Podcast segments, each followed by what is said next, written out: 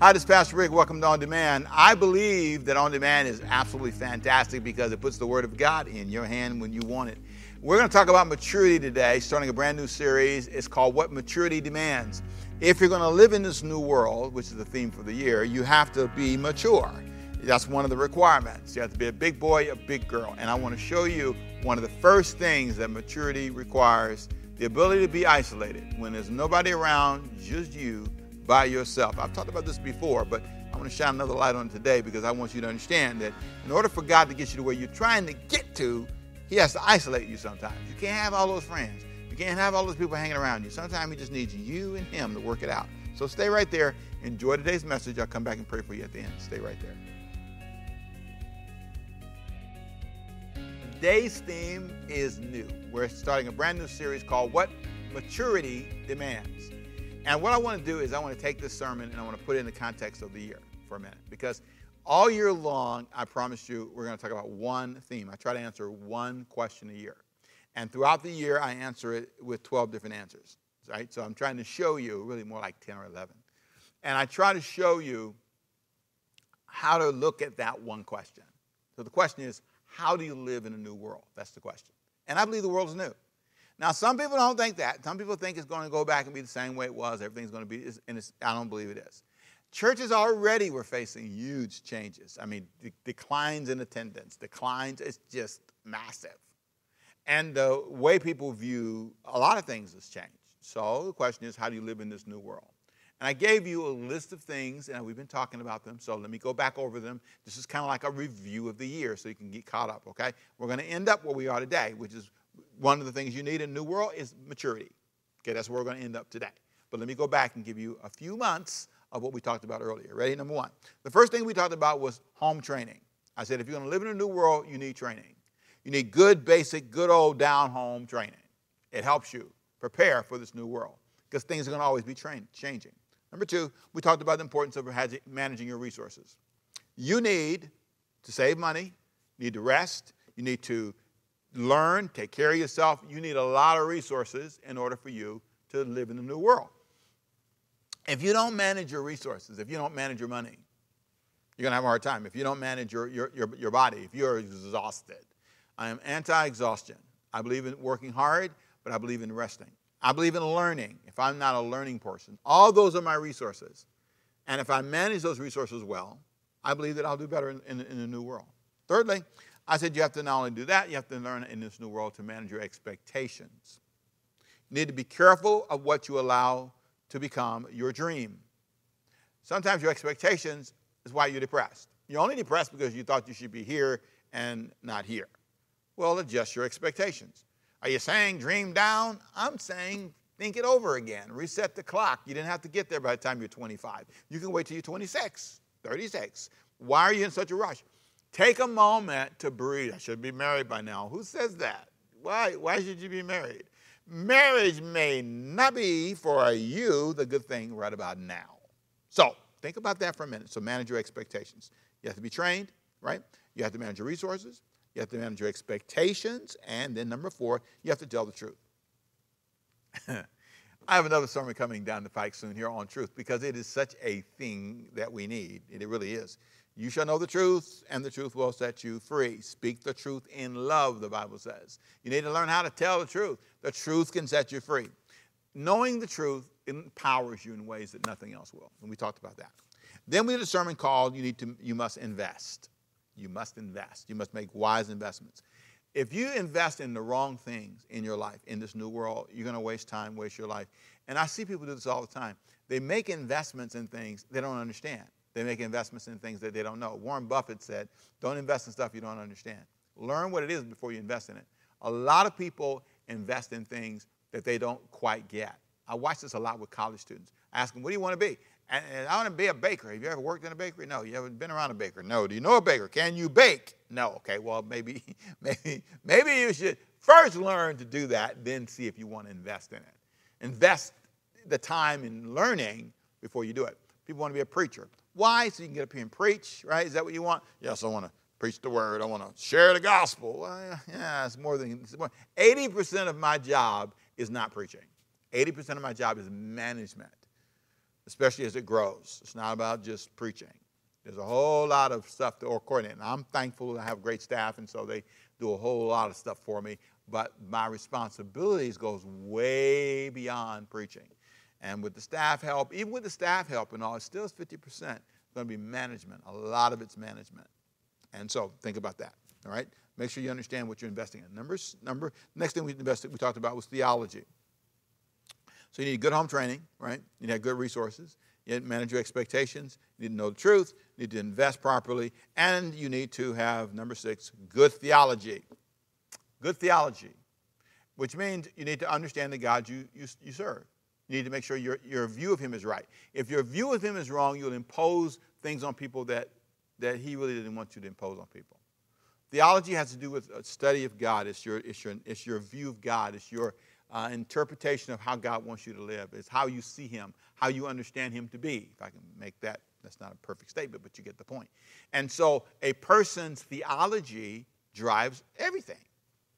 If you think your theology says you got to be in church all day, you're in church all day. If you think you need to preach for for an hour and a half, you can talk for an hour and a half because your theology says it's necessary. If your theology says that men are better than women, then you treat women like they're not that good. If you think children are quiet and you should beat them and not spare the rod because that's what children are for, to be, be the servants of adults. And so you treat children with no respect. You don't think about them when you build church buildings. You build one big room for the adult people and you build little teeny weeny rooms for children because that's, how, that's your theology. You think that's what God, how God wants you to treat children. You, you know, you're doing this crisis season, you know, your focus is all on adults. And you don't care what happens to the children. You know, well, we don't have anything for the children right about now. So how long has that been? And do you care? I mean, think about that. That says a lot about your theology. Our theology here is totally different. I believe the kids should be first. I believe that what you do to the least of these, you do to me, Jesus said.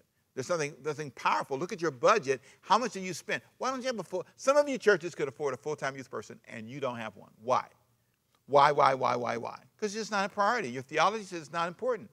Your theology says a lot about everything how you treat your pastor, how you talk to him, how you pay him, all that kind of stuff. You know, you poor guy working for you full time and you don't even have health care for him. Help me understand that. Your theology, deacons, ah, bad theology. It's the theology of the church that shows up in all kinds of ways. You know, it, disrespecting people's time, keeping them forever. Uh, uh, uh, I mean, good God Almighty. I mean, they might as well live in the church. You, are there so much. It's like a, you need a tent and a sleeping bag. You never get to go home. And you always, you, you, okay, stop, time out. I know. I'm, I'm not harping on church. It's too bad. I'm a pastor. I like church. I'm a, you know, I, I got a church, right? But I'm just saying my theology affects how I do things. It affects my approach. And sometimes the problem is our theology. And when we understand the God that we love, we make better decisions.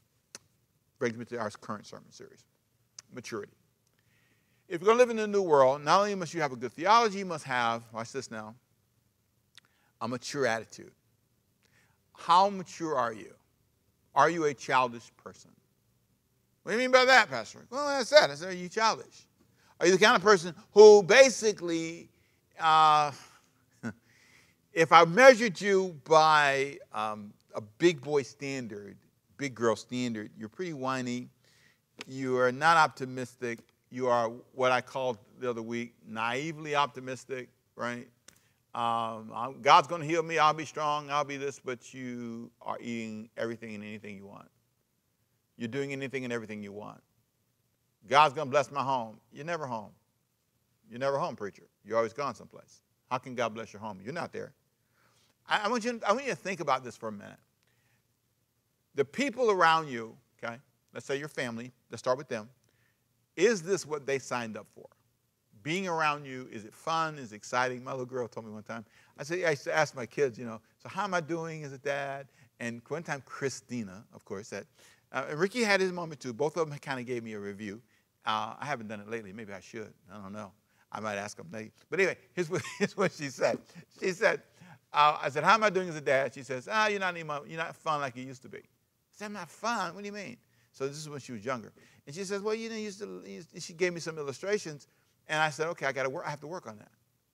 And there, there are things that I, as a dad, I, as a pastor, man, I have to think about, husband, I have to think about where I am and make sure I'm not being naively optimistic.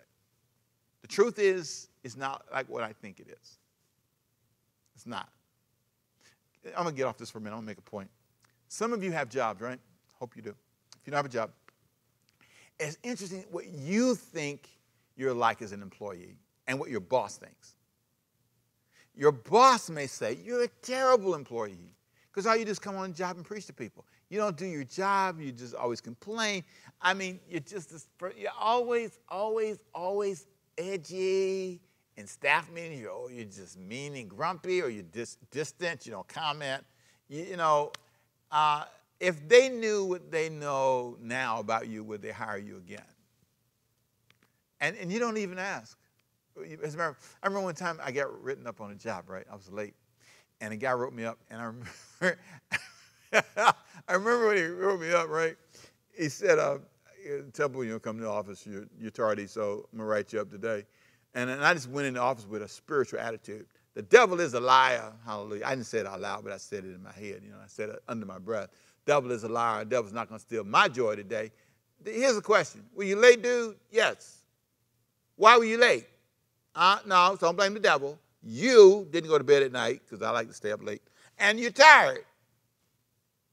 So you're late. It's your fault. You're always late. You know, so I learned. I learned from that experience.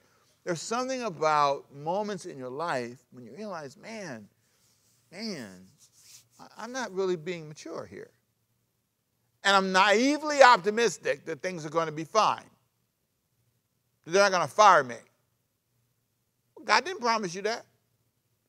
If you don't do your job, God didn't promise you those people don't have to keep you. I live with this awareness that I'm privileged to be the pastor of this church. I, I, I live with this great awareness that if I don't do a good job, that, you know, they, they'll stop liking me. They'll stop liking the church. And, and then, you know, one day they may say, we need to get rid of that dude. That dude has gotten to be boring, people. And I live with this real awareness. I need to be a good steward. I need to try my best. I need to be honest. And if I'm not, here's the word again, I'm naively optimistic. Naively optimistic. Mm, some of you, we can be that way. Well, let me get to where we are today. Acts chapter 1, okay? All that is a preview. Here we go, Acts chapter 1. Acts chapter 1 takes us to our first example, and there's only one simple thing I want to read to you. Chapter 1, verse 7 through 9. Jesus has risen from the grave, and he's now about to leave the disciples alone. They're about to feel really isolated. This is the moment where they're standing there and they're looking up and they're asking him questions.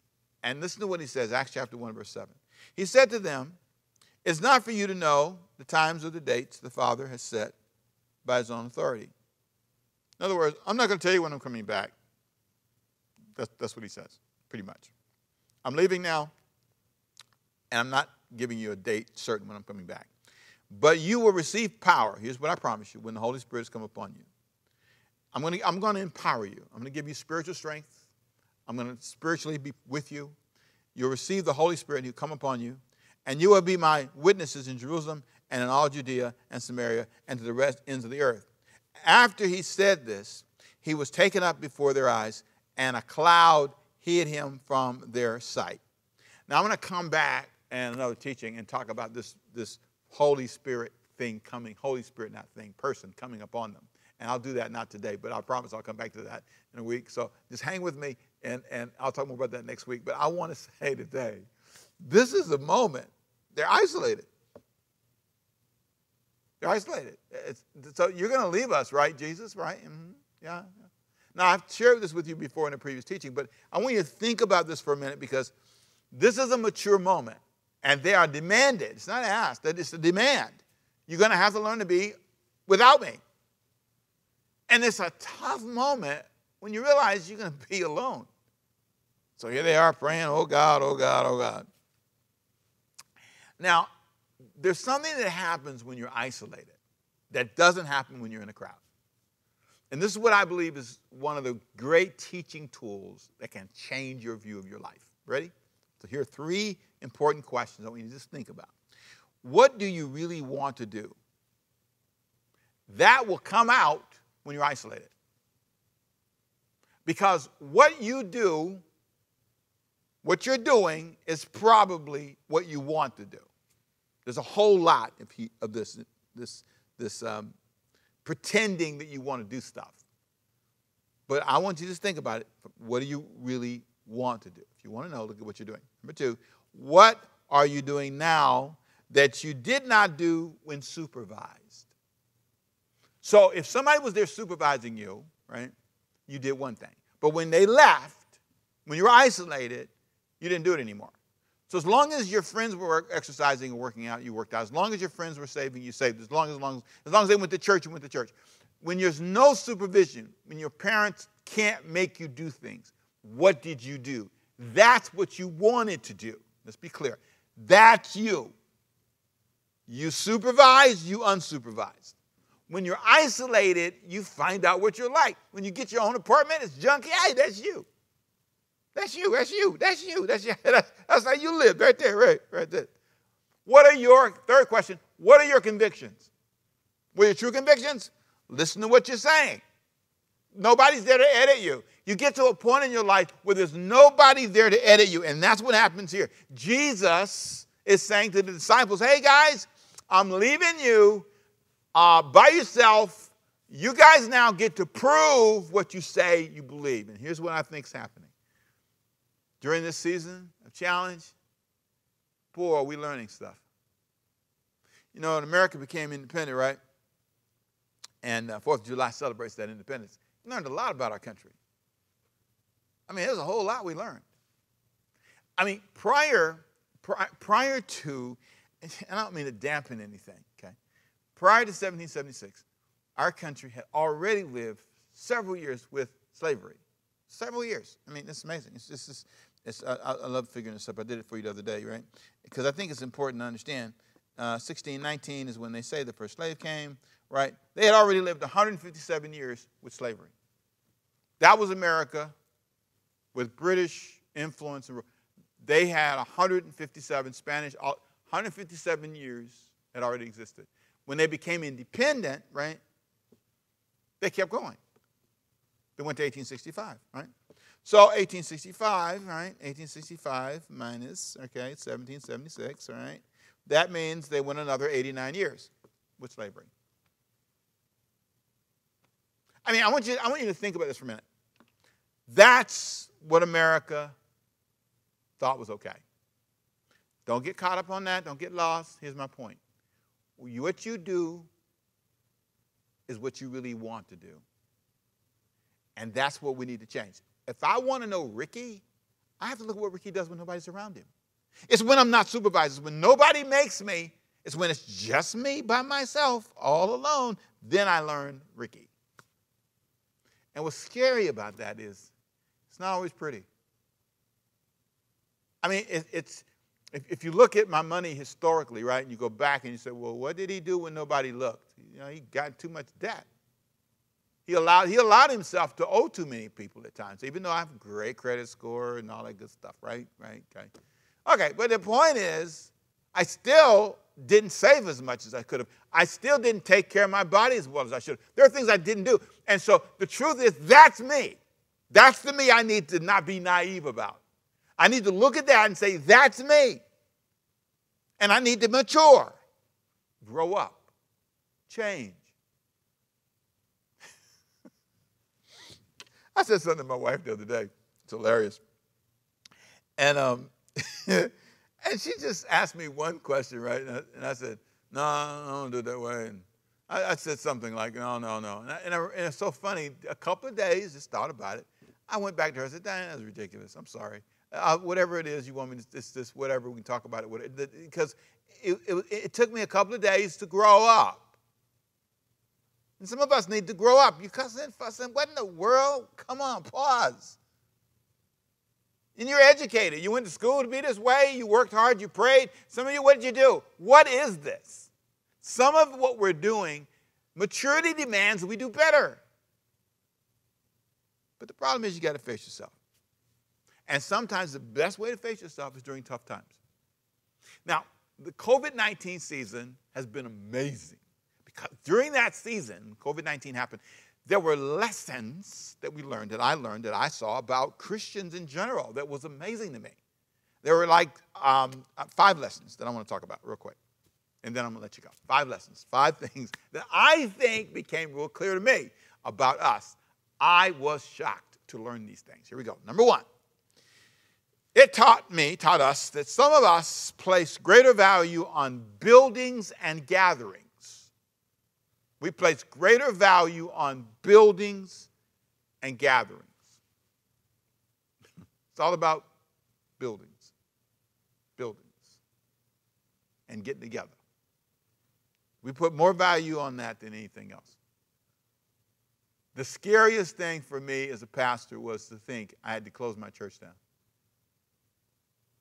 That was amazing. And I watch guys, I watch women, I watch churches ignore the risk to their people and just kept right on going in the name of faith. Amazing. And just Google it, how many people got infected in churches, how many people, just Google it, just find it. It's amazing, it's, it's easy. And history, history will record that we cared more about gatherings. We were a necess- necessary entity, so people have to come here. Amazing. Number two, it taught us that some of us are willing to take greater risks despite the dangers to others. We're willing to take greater risks. It didn't matter. It didn't matter. And, and I, I, I don't, man, why, why, would, why would I take your life and put it at risk? It just taught me that. I didn't know we would do that. I, I, and I'm being, I'm being honest. I'm not trying to be anything. I, I, I just being honest. I, I, I was stunned by some of the comments I've heard people make even some business owners. I, I, know you need to make money. I know you need to stay in business, but people need to live too. I, I, just don't. I don't think that we should ignore. We should work together to solve a common problem. But that, that surprised me. Number three, it taught us that some of us are, are convinced that God belongs to our political party. Now, this really blew me away. I was shocked that so many people would take such strong political positions and make it sound like God is a Republican or God is a Democrat or God is an independent or God is God is like me. God God believes what I believe. When I look at the political realities of the world, he sees it the way I see it. He's Republican, he's, he's, he's conservative, he's whatever I am. He's but he's not. He's not he's not on your side. God is not listening to me. I know you. No, I know. No, listen, Ricky Temple. He's on the side of the word, and I know the word, and the word says, I understand that. I understand that. I understand that.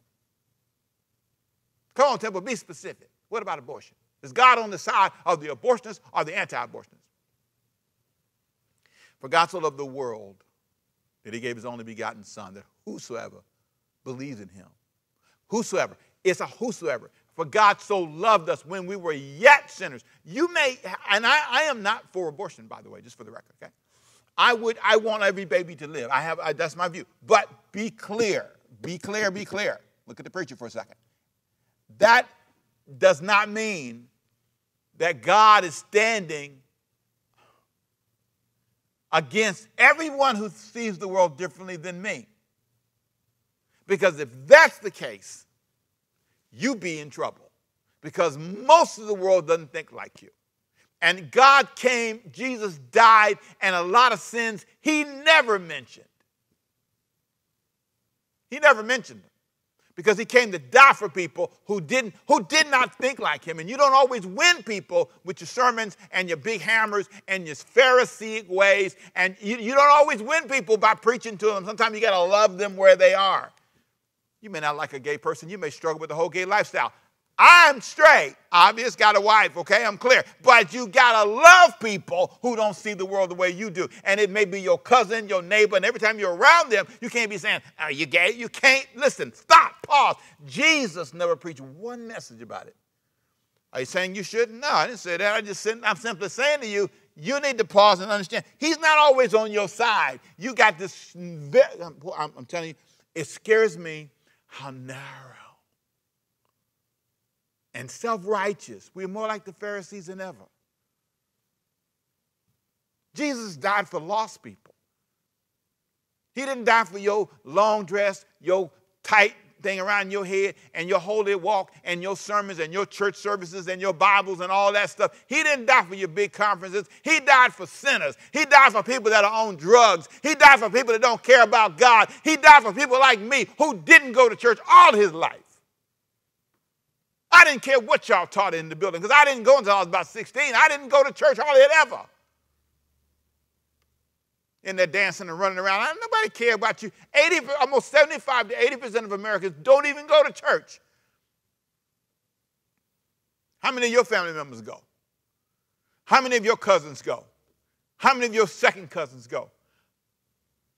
We get so self righteous.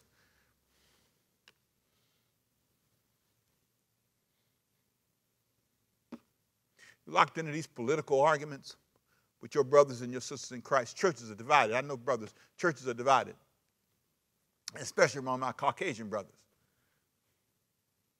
You for Trump, you on that side. Why you ain't preaching on Trump more often, Pastor? You need to stand up for what's right. And you left your church, fussed at your preacher, divided from your brothers and sisters over somebody that don't even go to church.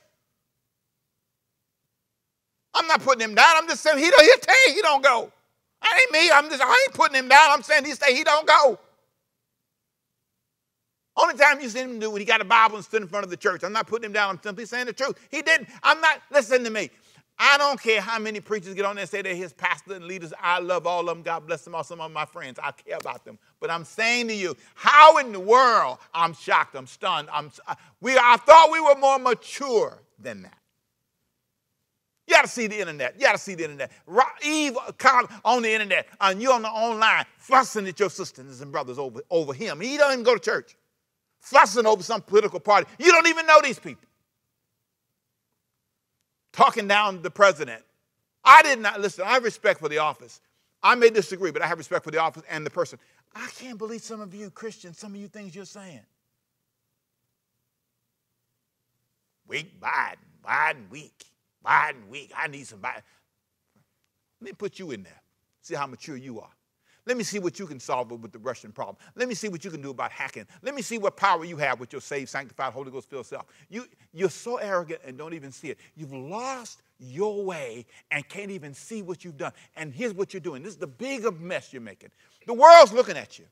You're a light to the world that cannot be hidden. And all they see is you sitting over there and you're struggling and you're struggling and you're struggling and you're struggling. And they look at you and they say, you know what? I may not go to church, but I, I can recognize immaturity. That's not mature. That's not mature. If you're a Trump fan, when he was wrong, you should told him he was wrong. If that's a mature thing. If you love him, if you're Mr. Trump, you can't do that. Mr. Biden, you can't do that. If you need, if you love him, you tell the truth. You speak the truth to power. You do not, you do not, you do not lie for anybody maturity demands it. Isolating yourself sometimes from people if they won't do what's right. He told the disciples, I'm leaving. Let's see what you really believe now. Let's see what you really think like. Next thing that surprised me this season, it taught, it taught us, taught me that we are convinced that we are superior to those who do not worship like us.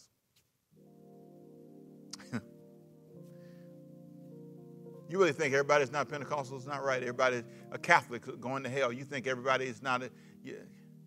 Lord Jesus. But God so loved the world that he gave his only begotten son. The world. And they're not gonna all join your church. They don't want to all they don't want to sit under your pastor.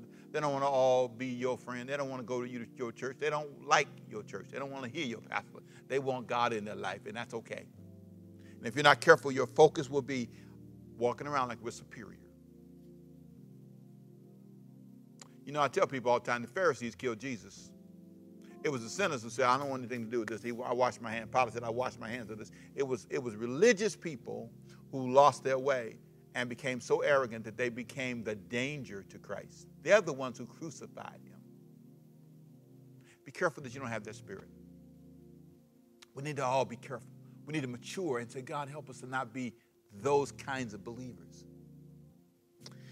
And lastly, they taught us that secular people could easily drive us to division. I'm surprised that you are letting secular networks, people who don't confess to know God at all, you're sitting there arguing, you're arguing from the left and from the right, secular networks drive your opinion and divide you from each other. That's not good. And that's not what maturity looks like. And next week, I'm going, to, I'm going to show you what maturity looks like. I want to show you what being filled with God and filled with the Spirit looks like. And it's not what you think. Sometimes you think it's running around the building and hanging out in church, and that's all it is. It's way more than that. Be a big boy, be a big girl requires a little more maturity than that. That's next week. Let's pray. Father, I thank you for all we've talked about today. I pray that this has been a helpful moment of pause. Help me grow up. Help us all grow. Help us all look at ourselves and see where we are. Thank you for the opportunity to be in this place today. I pray for anyone who doesn't know you as Savior. May they say, Jesus, you are my example. Sometimes Christians around us are not, but you, Jesus, died for us. We come to you, but surrendering our lives to you, asking you to be the Lord of our life. And we give you all the praise, and we give you all the glory for your love and care for us. In Jesus' name, amen. Well, I hope you learned a lot today about yourself. You know, this season of challenges taught us a lot about ourselves what we fear, what we thought we would do, what our real convictions were. But sometimes you can't see your convictions until you're under pressure. And so I hope you've learned a lot during this season. And I pray this message challenged you to mature. I have more to talk about. I want to talk about what maturity looks like next time. But let's pray today. Father, I pray that the Holy Spirit would strengthen, give grace, and clarity of vision to those who've heard this message today. And may they say, I'm going to invite what maturity demands into my life. I don't mind being isolated. I don't mind being alone for this season. It's in my best interest that I grow here now this way. And so I speak blessing to those students, those parents, those who are in senior years of their life, wherever they are. They're maturing at a senior level and they have to embrace that and not be afraid. In Jesus' name, amen. All right, you grow strong, my friend. I'll see you more next time. Got more to talk about. See you then. Bye bye.